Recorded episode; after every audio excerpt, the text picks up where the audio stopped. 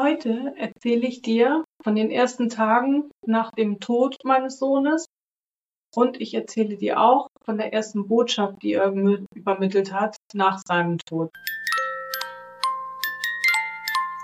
Hallo, ich bin Mirja, immer noch verwitwet, immer noch mit MS-Diagnose und neuerdings nur noch Mutter von einem lebenden Kind.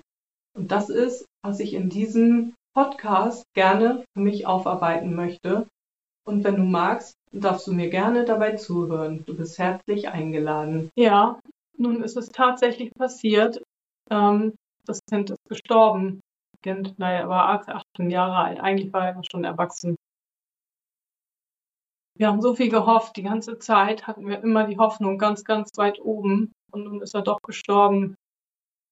Zum Glück konnte ich ihm noch sagen, dass er wegen mir nicht übers, ums Überleben kämpfen muss, sondern dass er das bitte ja auch schon im Vorfeld nach seinem Seelenlebensplan entscheiden möge, wenn er denn dazu in der Lage ist. Aber da gehe ich mal von aus. Und wegen mir muss er sich natürlich nicht an das Leben klammern, an dieses irdische Leben, weil unsere Seele ist ja unsterblich und glaube da zumindest dran und von daher, ja, lag das in seiner eigenen Verantwortung, ob er jetzt diese Erde verlässt oder eben nicht, ob er weiterkämpft, ob das für seine Erfahrung wichtig ist oder nicht, für sein Weiterkommen. Ich war natürlich total erschüttert. Bis zur letzten Sekunde habe ich gehofft, dass sich das alles noch anders entwickelt. Aber das waren meine egoistischen Gedanken. Das ist so nicht gekommen. Er ist jetzt nicht mehr lebend unter uns. Er ist, wie er sagt, trotzdem ganz nah, näher als vorher. Aber das ist was anderes. Natürlich fehlt er im wirklichen Leben. Ja, bis zu seinem Tod habe ich alle Karten, alle Besserungskarten aufgehoben für ihn. Seine Ostersüßigkeiten standen bei uns noch rum. Er war nicht so verschwenderisch, hat sich das immer sehr gut eingeteilt, seine Süßigkeiten. Und ich habe die bewacht, dass nicht sein Bruder eventuell mal einen langen Finger macht. Standen alle hier und haben auf ihn gewartet, aber jetzt natürlich hat sein Bruder die gegessen. Klar, ja, natürlich noch ganz, ganz viel anderes.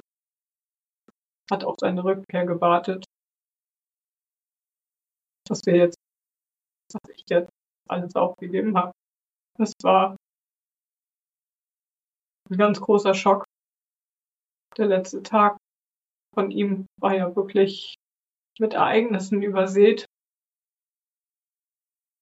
Und ich glaube, ich, die Familie, alle, die nah bei ihm waren,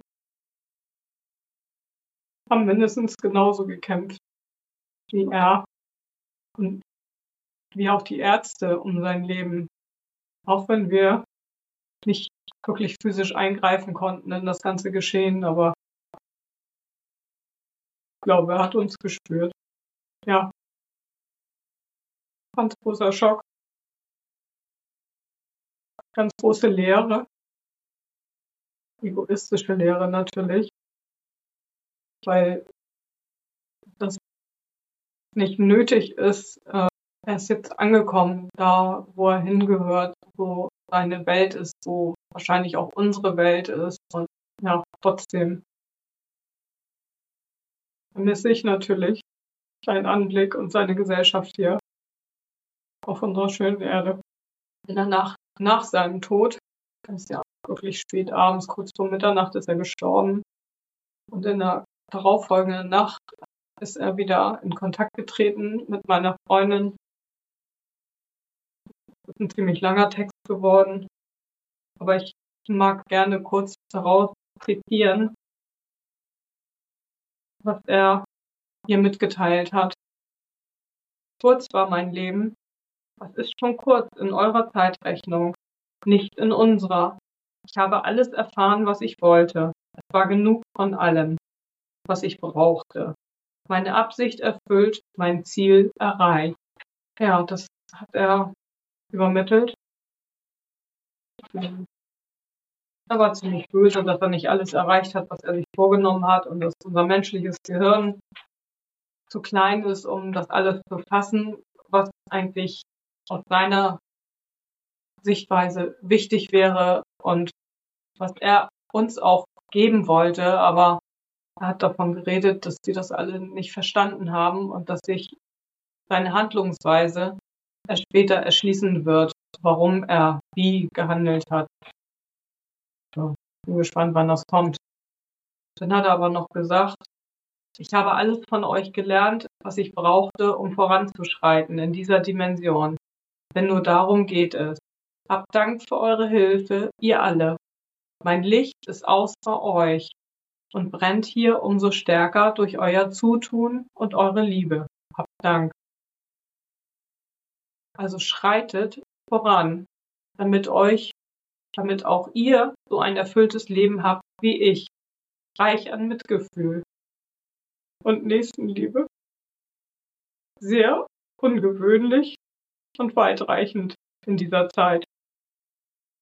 Nutzt alles, was ihr habt und seid dankbar über euch und eure Nächsten.